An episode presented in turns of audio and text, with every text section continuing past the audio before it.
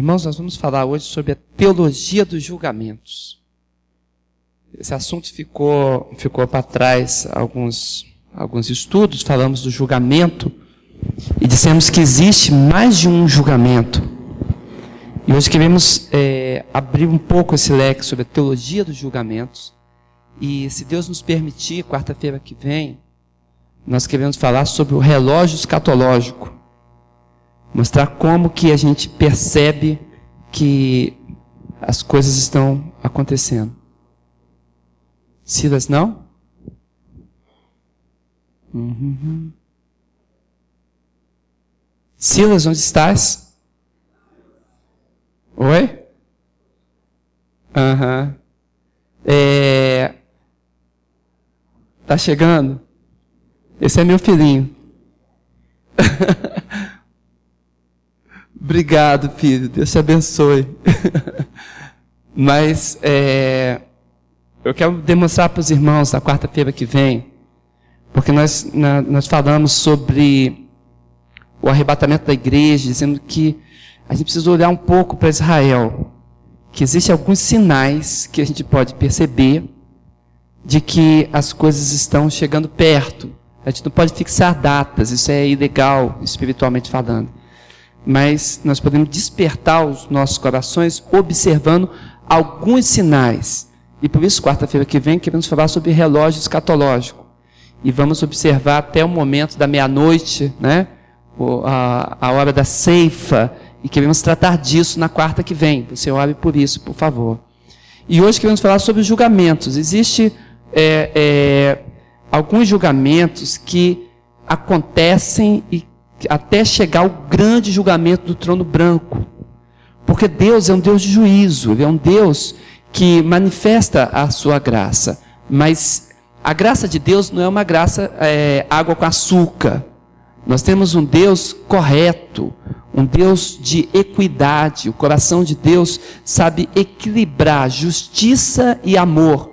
E por isso é, a Bíblia diz que de Deus ninguém zomba.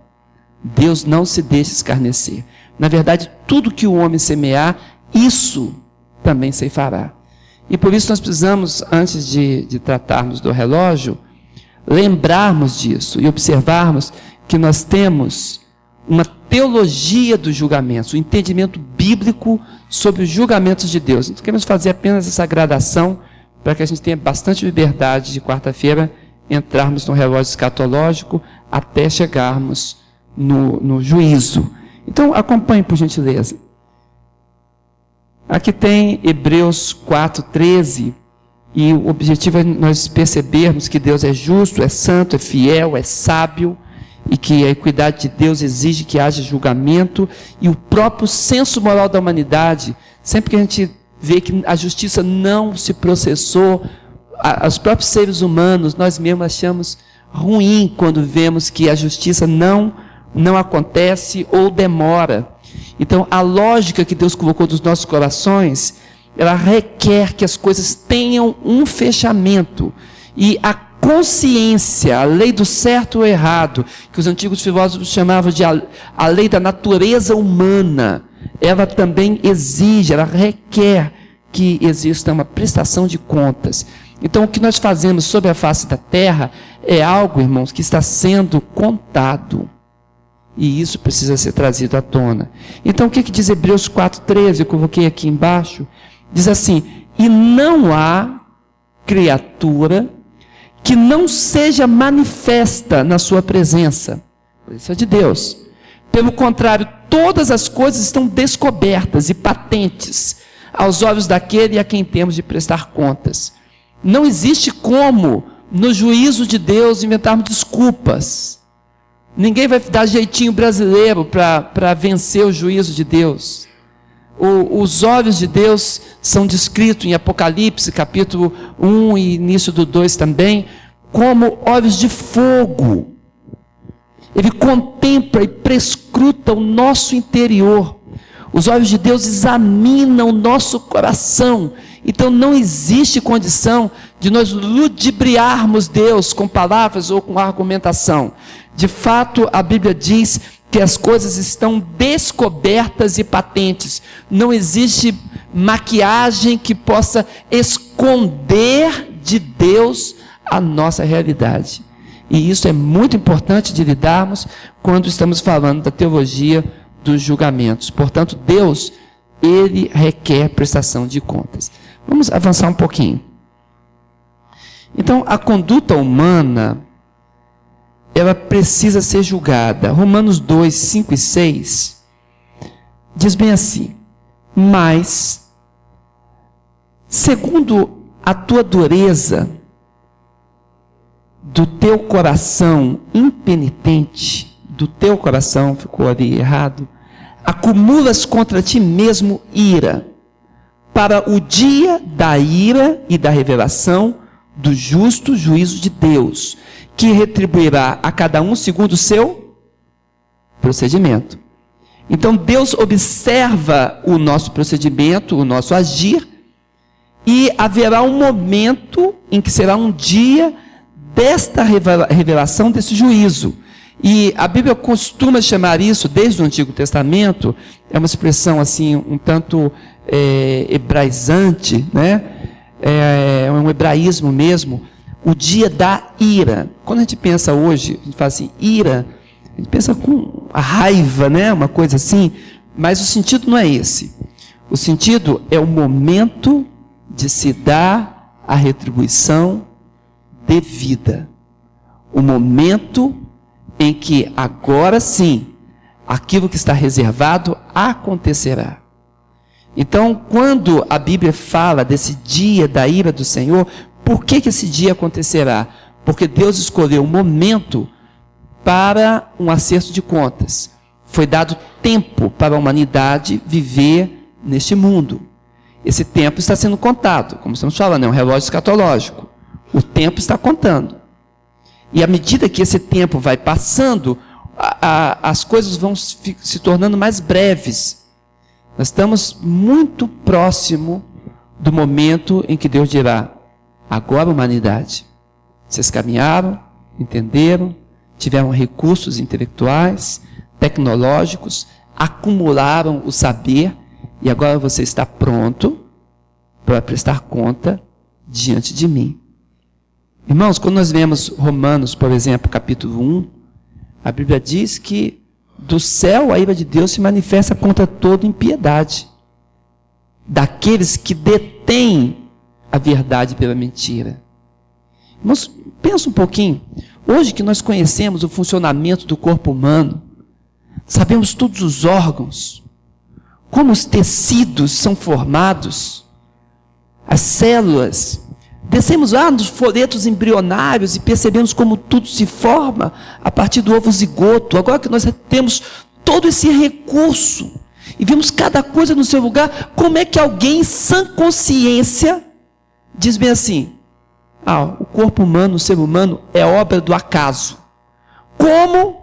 Vendo a perfeição do corpo humano, vendo a perfeição de todos os processos que foram engendrados ali pode dizer que isso é obra do acaso. Então, o que tem acontecido? Deus permitiu na face da humanidade, durante o tempo que estamos na terra, que nós tivéssemos toda a noção de chegarmos à conclusão que existe de fato um Criador organizado, sábio, um, um, um Criador amoroso que nos deu todas as oportunidades de sabermos, de conhecermos, de discernirmos e de darmos glória a Ele. E a Bíblia diz que quando o homem chega a esse recurso e ele não dá glória a Deus, então este coração impenitente, é disso que Deus está falando, ele será cobrado. Então, o, a coisa mais triste que existe é a ingratidão. E os homens sobre a face da terra têm se demonstrado ingratos perante Deus. Então, o ensino bíblico vai ministrar sobre isso, por gentileza que, que o ensino bíblico vai dizer? Vai dizer que o mundo será julgado e com justiça. Salmo 9, 7 e 8 fala: Mas o Senhor permanece no seu trono eternamente, trono que erigiu para julgar. Ele mesmo julga o mundo com justiça e administra os povos com retidão. Então, diante do juízo de, de Deus, ninguém vai ficar confuso. Ninguém fala assim, puxa, fui julgado, mas não era bem assim, isso não vai existir. Todos perante Deus têm toda a condição de saber que o juízo de Deus é justo. Irmãos, eu não sei se alguém aqui já passou por uma experiência de quase morte, quase chegar a morrer, passar por perigo de vida, quando você vê toda a tua vida passando diante de você. Comigo já aconteceu isso, não foi só uma vez, não. E parece que dá um flash, né, pastor? O famoso flashback. A vida toda passa. Outro dia eu estava vendo um desenho animado na televisão com os meus filhos.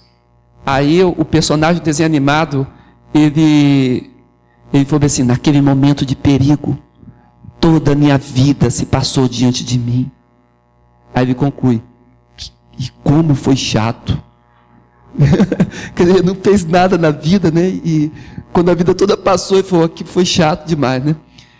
Ou quando a gente passa por esse flashback, a gente percebe que está tudo gravado. Nós mesmos temos isso. E quando a nossa vida passa, nós sabemos o que cabe a ela.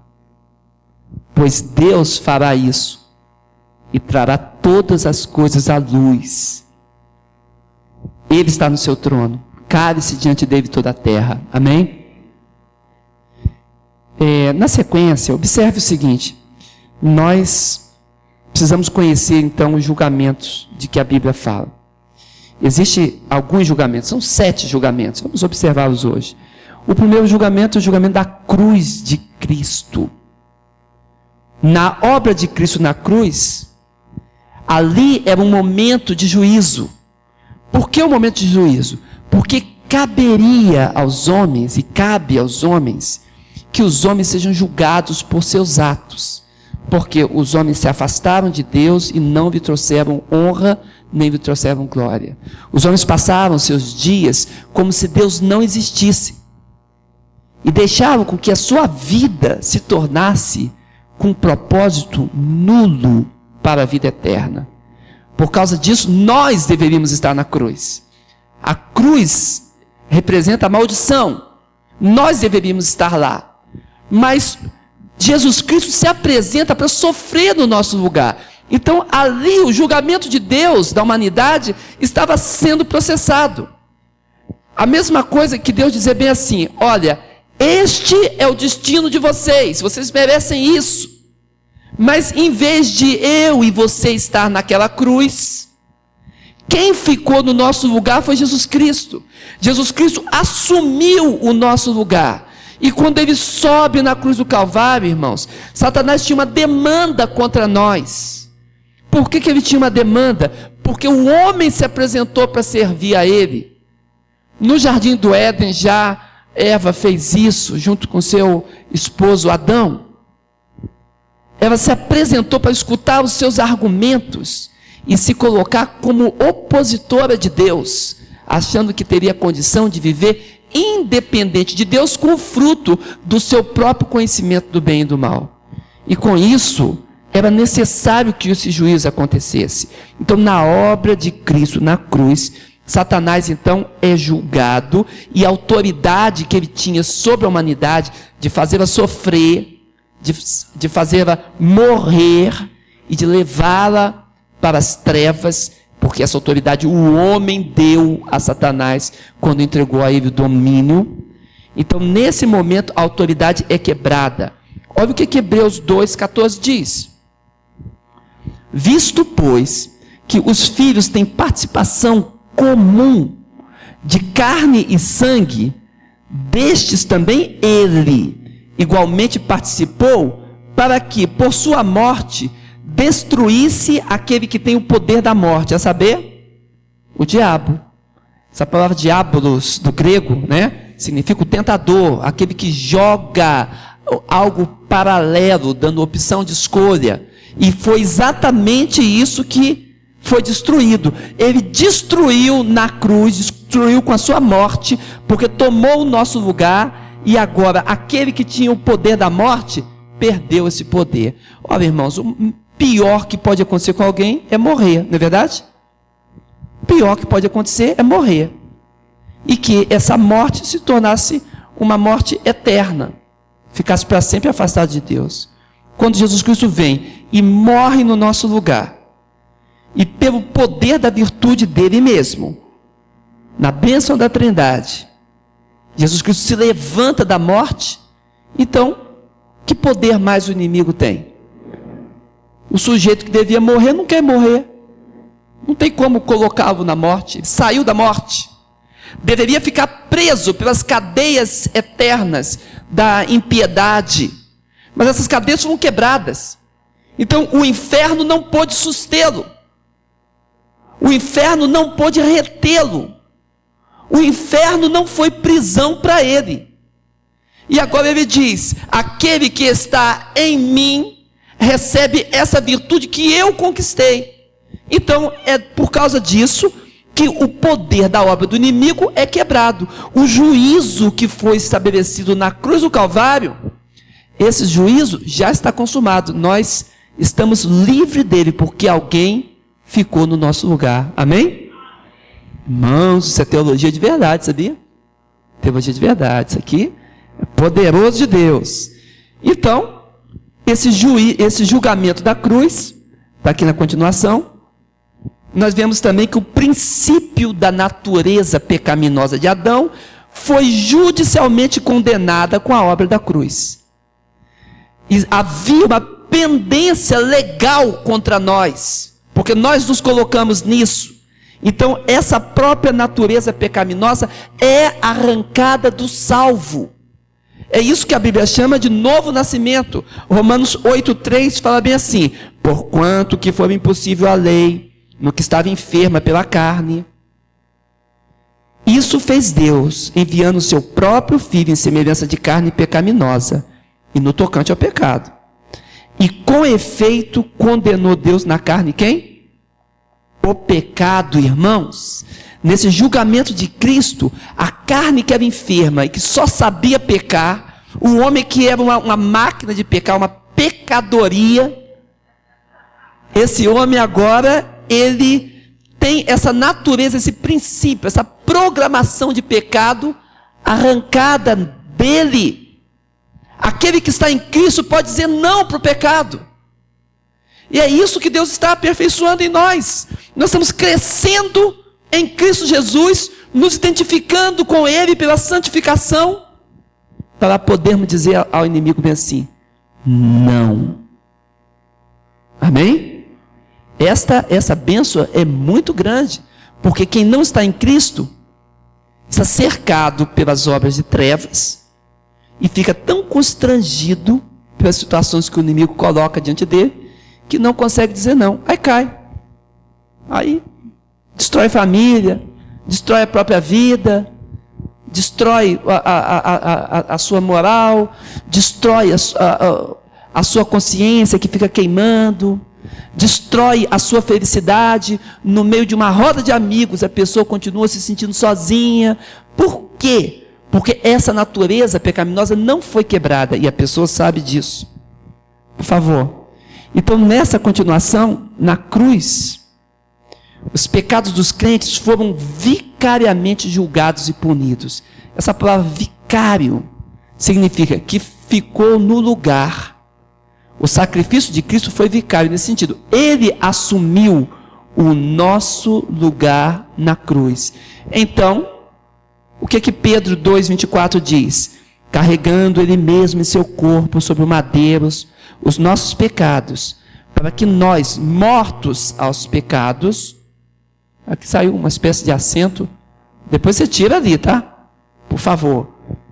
Nós, mortos aos pecados, vivamos para a justiça. Por suas chagas fomos o quê?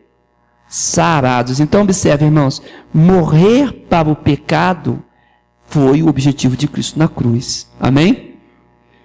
O segundo julgamento é o julgamento atual da vida íntima do crente.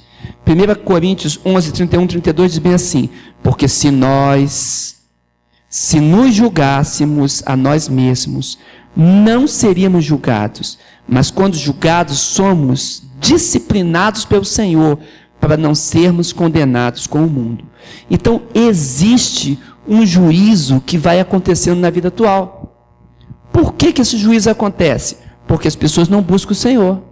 Se buscássemos a Deus para remissão, se buscássemos a Deus para perdão, se confessássemos os nossos pecados a Ele, a Bíblia diz: se confessarmos os nossos pecados, Ele é o quê?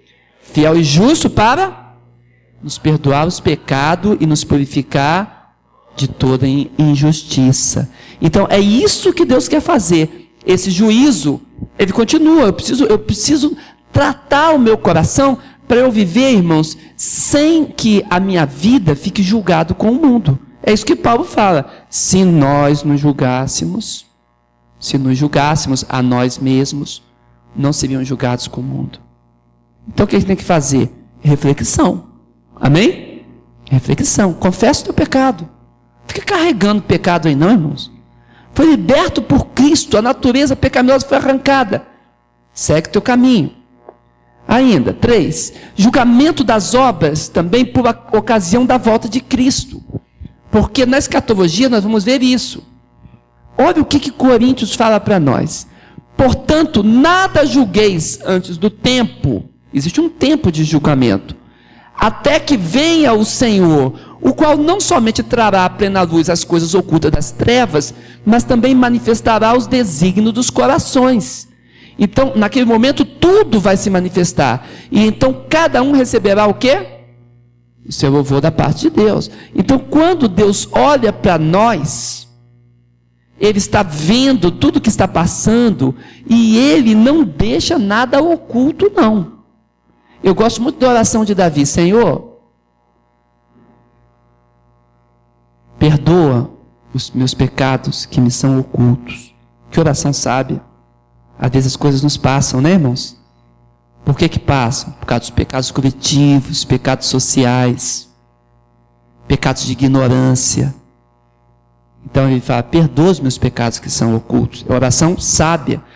Nós haveremos de ser julgados por ocasião da volta de Cristo. Cristo vai apresentar todos nós. Quer ver? Segue adiante, continuação. O apóstolo Paulo diz isso em 2 Coríntios 5,10. Porque importa que todos nós compareçamos perante o tribunal de Cristo, para que cada um receba segundo o bem ou mal que tiver feito por meio do, do corpo. Não é o corpo que expressa as coisas? Não é o corpo que expressa a ação? Então ele diz: todos vamos comparecer, eu e você. Às vezes, quando falamos em juízo, a gente pensa só né, nos ímpios, nos incrédulos, nos corações impenitentes, pois a Bíblia diz que todos nós compareçamos. E o juízo começa pela casa de Deus, também é a palavra do apóstolo Paulo.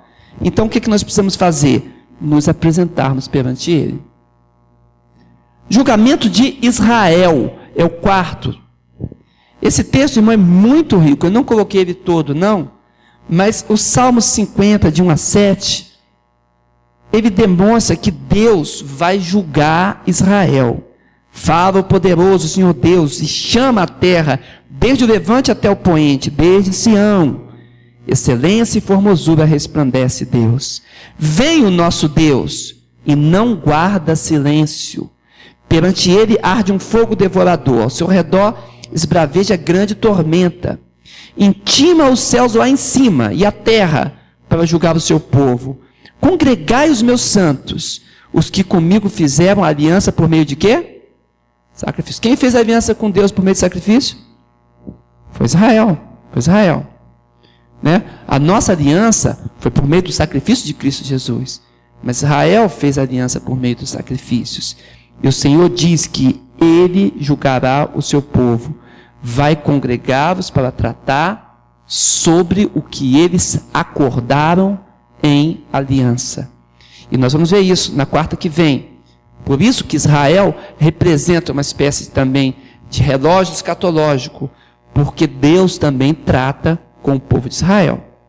Julgamento das nações, por favor. 5. Mateus 25, 31, 32 faz meu coração tremer. Quando vier o filho do homem na sua majestade, todos os anjos com ele, está falando da volta de Cristo. Então se assentará no trono da sua glória, e todas as nações serão reunidas na sua presença. Quero fazer só um, um puxar aqui um, uma dicasinha. Nós vamos ver, quando tratarmos novamente do anticristo, que é a parte 2 que eu falei, a Bíblia diz que ele quer sentar-se, o anticristo, entre os querubins.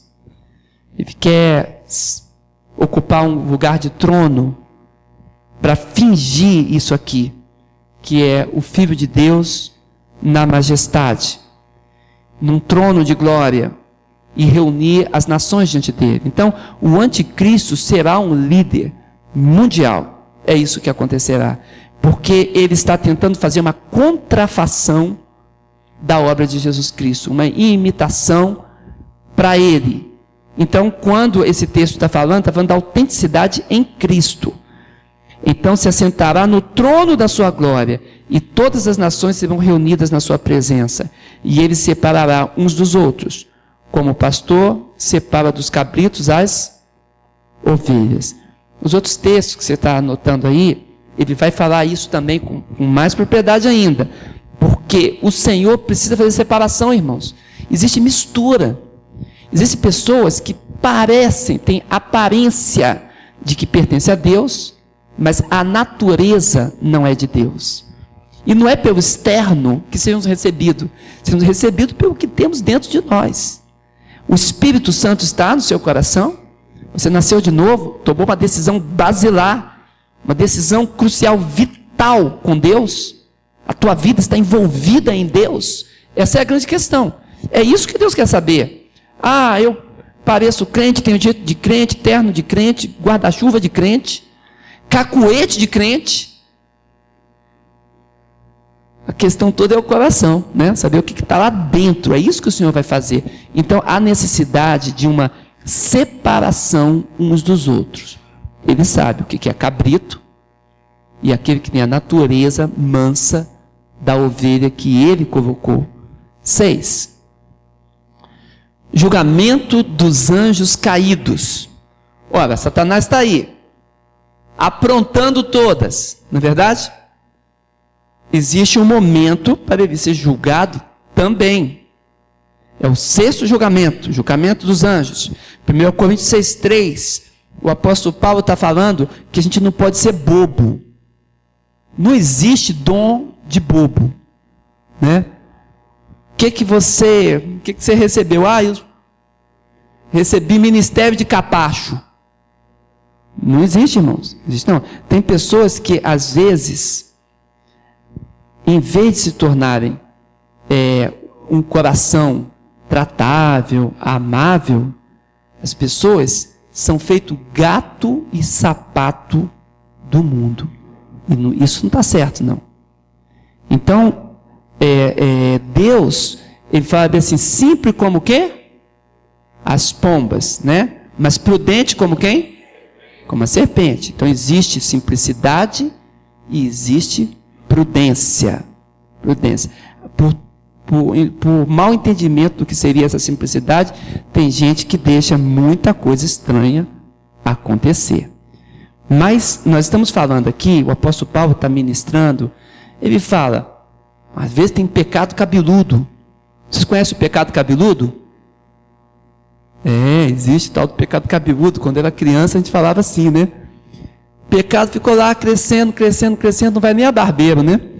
Já está com aquele cabelão enorme, todo mundo vendo, quando bate a porta fica preso, né? Tem rabicho, né? Tem rabicho. E, e o apóstolo Paulo fala: olha, acordem. Está falando para vocês, crentes, para a minha vida. Está falando para o servo de Deus. Não sabeis que a vez de julgar os próprios anjos, quanto mais as coisas dessa vida. Precisamos tomar cuidado, irmãos, porque nós precisamos tratar das coisas que estão patentes diante dos nossos olhos. Pelos frutos os conhecereis. É pelo fruto que se conhece a árvore. E tem árvore que é só se olhar. Se fala, esse fruto aí não é de Deus, não. Pastor Mateus, meu pastor, eu ainda não entendi um fenômeno. Tem um fenômeno que eu não entendi. A ovelha, a natureza da ovelha, está entre as ovelhas. Mas a natureza dela é de fugir do lobo, ficar longe do lobo, porque o lobo representa o inimigo natural dela. Então a ovelha não fica perto de lobo. Mas às vezes umas ovelhinhas que anda com o lobo, passeia com o lobo, de mão dada com o lobo, conversa com o lobo, recebe ministração do lobo. Como é que você entende um negócio desse? O que, que aconteceu com essa natureza? Então, o apóstolo fala: que coisa estranha. Se a gente vai julgar os anjos, naquele juízo que Deus vai julgar os anjos caídos, o que eles fizeram, o que aconteceu, vai ser um momento cósmico quando isso acontecer. Ele fala: será que a gente não consegue discernir as coisas dessa vida? Em nome de Jesus, né, irmãos? Em nome de Jesus. Mas o último juízo é o juízo do trono branco. Estamos preparando para entendimento disso. Apocalipse 20 fala a respeito do juízo do trono branco. É um texto, irmão, que vale a pena ser lido. Olha só. E vi um grande trono branco e o que estava sentado sobre ele, em cuja presença fugiram a terra e o céu, e não foi achado lugar para eles. E vi os mortos, grandes e pequenos, em pé diante do trono. Olha só que visão, hein? E abriram-se uns livros, e abriu-se outro livro, que é o da vida. Os mortos foram julgados pelas coisas que estavam escritas nos livros segundo as suas obras. Então Deus tem tudo anotado, irmãos. Tudo anotado. Não se preocupe, os anjos são eternos, né? Eternos não, são imortais. Só Deus é eterno. E eles não se cansam e fazem a obra de Deus. E o próprio Senhor é onipresente, onisciente, onipotente. Então tudo está perante o Senhor Deus. E diz que as coisas estão anotadas. O mar entregou os mortos que nele havia, e a morte e o além entregavam os mortos que neles havia, e foram julgados, cada um segundo as suas obras. Então, Deus providenciou um juízo sobre Jesus Cristo na cruz, para que nós não passássemos por esse juízo do grande trono branco. A quem não recebeu Jesus Cristo, não se apresentou para ser arrancado desse juízo final. Então, o Senhor coloca ainda é, é, a nossa consciência para nos é, ficar dando dica e cobrar de nós uma posição. As pessoas ainda não dão atenção às suas consciências. Então, o Senhor manda os seus mensageiros para pregar, anunciar e trazer aos corações a denúncia do pecado, a quem ainda não abre o coração para receber o Senhor. O juízo dos anjos caídos teria como consumação, e terá como consumação, o lago que arde com fogo e enxofre. Jesus Cristo fala, foi preparado para eles. Não foi preparado para nós humanos, foi preparado para o diabo e para os seus anjos. Porque eles estavam numa posição privilegiada e eles abriram mão desse seu principado. Então, estão guardados em cadeias eternas, diz a palavra. Mas, nesse processo, há aqueles, existem aqueles que ainda não abrem o coração para Deus, com todas as oportunidades que Deus deu. E quando chegar no final da sua vida, então terá que encarar o julgamento do grande trono branco. Todas as obras, tudo patente. Tudo, tudo, tudo. Todos os mortos, até do mar, de todos os lugares, o além entregará, todos diante da majestade do Deus puro e santo. E naquele momento, cada um é julgado segundo suas obras. Irmãos, não há porquê nós não, não nos voltarmos para Cristo e escaparmos desse juízo. Jesus morreu só para isso. Amém? Apocalipse 20, 15. Aqui a gente termina. E todo aquele que não foi achado inscrito no livro da vida foi lançado no lago de fogo. Este é o final do juízo. Então, os julgamentos são vários, são sete julgamentos, até chegar no último, e desse último, quando chegar nele, o destino então será o final. Outro dia um adolescente aqui da igreja me perguntou: Pastor, se já existe o um inferno? Para que, que precisa de um lago de fogo ainda? Você já tem um inferno, já não está ruim o suficiente, não? Ainda precisa de um lago de fogo? E foi uma pergunta interessante. E eu não lembro que foi adolescente, foi na hora final de culto. E eu trouxe o seguinte pensamento para ele. Falei, olha, imagine você o seguinte. Quando alguém comete um delito, um crime, essa pessoa vai preso. Vai para onde? Vai para a cadeia. Preso. A cadeia representa o inferno. Primeira instância. Está preso na cadeia. Só que aqueles que estão na cadeia precisam ser julgados. Para que fique tudo patente. Então haverá um juízo. É esse aqui do trono branco. E quando acontece isso, para onde que vai o preso? Continua na cadeia? Vai para a penitenciária, né? Que aqui, né, no caso nosso aqui, a papuda, né? Tô, tô botando nessa instância aí para o advogado que está perto de mim aqui. E vai então para uma coisa pior ainda. No caso ali, é mais ou menos essa ilustração. Sai de uma primeira prisão, vem o julgamento, e depois vai para segurança máxima, um nome melhor, né? É, é, papuda, papuda do fogaréu, entendeu? E aí a coisa é um destino final. Destino final. Por que o destino final? Aí nós já vimos isso, né? Mas o destino final existe porque só existe uma forma de um coração pecador ser tratado. É se a vida pecadora dele for arrancada dele e agora uma vida justa e pura entrar nele. Senão, a vida pecadora não existe como, como ela depois ser tratada. Ela vai se enrijecer, se incrustar, e o pecado então é, tornará o seu coração é, completamente perdido. O que Jesus fez na cruz foi isso. Ele ficou no nosso lugar e ele agora dá para nós a vida santa dele. Então a vida de Jesus entra no coração. Isso que é a nova vida. Amém? A vida entra. Esse é o antídoto. E quando a vida de Jesus entra, então nós agora temos condição de salvação, de restauração.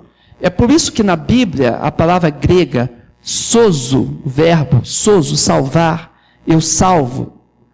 Esse verbo é o mesmo para curar e para salvar. Não existe dois verbos, um para curar e outro para salvar. É o mesmo verbo. E é o mesmo verbo porque para Deus espiritualmente, Ele está salvando do perigo e ao mesmo tempo curando. Então, quando Jesus fala para as pessoas que vieram aí para a cura, a palavra é a mesma no grego. A tua fé te salvou ou a tua fé te curou? Não existe duas palavras, é a mesma. Então nós somos curados dessa, dessa, dessa coisa horrível que domina o coração e faz o coração ficar cada vez mais pecador e somos salvos da condenação. É isso que Deus faz por nós. Amém, irmãos? Louvado seja o Senhor. Amém. Senhor seja louvado. Nós vamos, portanto, orar a Deus, pedir que Ele aplique esse entendimento no coração. Feche seu coração, feche seus olhos e deixe o seu coração, como é que eu diria, livre, sensível agora ao Espírito Santo. Senhor Deus, nós estamos na tua presença, Senhor, falando de coisas santas. Falando, Senhor amado, do mistério da tua Bíblia, Senhor. O mistério da tua palavra que o Senhor tem nos revelado nesse tempo agora, para que todas as coisas, Senhor, sejam também patentes diante dos nossos olhos e do nosso discernimento, para que nós lhe tragamos a glória. Senhor, eu não, não sei discernir o coração de todos que aqui estão, mas o Teu Espírito Santo pode fazer isso. Senhor, se há alguém aqui, algumas pessoas, que não tenham ainda tomado uma posição por Jesus Cristo para serem salvos, redimidos, livres, ó Pai amado, do peso do pecado e da condenação que advém dele. Eu quero clamar por essas pessoas, Senhor. Quero pedir pelo nome de Jesus. Continue em oração. Se você que está escutando agora a minha voz, não tomou uma decisão por Cristo ainda. A tua vida está passando e você não tomou uma posição. Eu quero falar a tua vida e o teu coração. Toma agora e recebe agora a oração da fé, concordando no Espírito Santo, junto com a tua decisão. Nós vamos abraçar você em oração e apresentar você para Deus. Se alguém aqui quer tomar essa decisão agora e receber a oração da fé, em concordância espiritual, por favor, no nome de Cristo, levante a sua mão, onde você está. Levanta a mão alto para eu ver, porque nós vamos orar e vamos clamar a Deus. Levanta, no nome de Jesus, amém. Amém, Senhor. No nome de Jesus, irmãos, é o momento de Deus, é agora. Levanta no nome de Jesus. O Senhor está falando com você? Amém. Quem mais? Amém, Senhor. Levanta, é o momento de Deus. Nós vamos orar. Esse culto é um culto de oração, de clamor. Nós vamos apresentar a tua vida agora perante o Senhor Deus. Feche os teus olhos, continue com a sua mão levantada, por favor. Senhor Deus, eu quero clamar aqui na frente, Senhor, aqui do lado. Mas lá atrás, Senhor, também lá, no nome de Jesus. E pedir agora, Senhor, que o Senhor que vê coração e discerne a nossa vida. Pai, o teu resgate. A vida de Jesus Cristo agora, Senhor amado, nesses corações. Operando eficazmente, Senhor. A operação do teu Espírito Santo, que penetra com a palavra até a divisão das juntas e medulas e da própria alma e espírito. Realiza o que é teu, Senhor no nome de Cristo Jesus. Amém e amém. Quem pode dizer glória a Deus? Amém. O Senhor seja louvado. Amém, irmãos? É de Deus. Amém.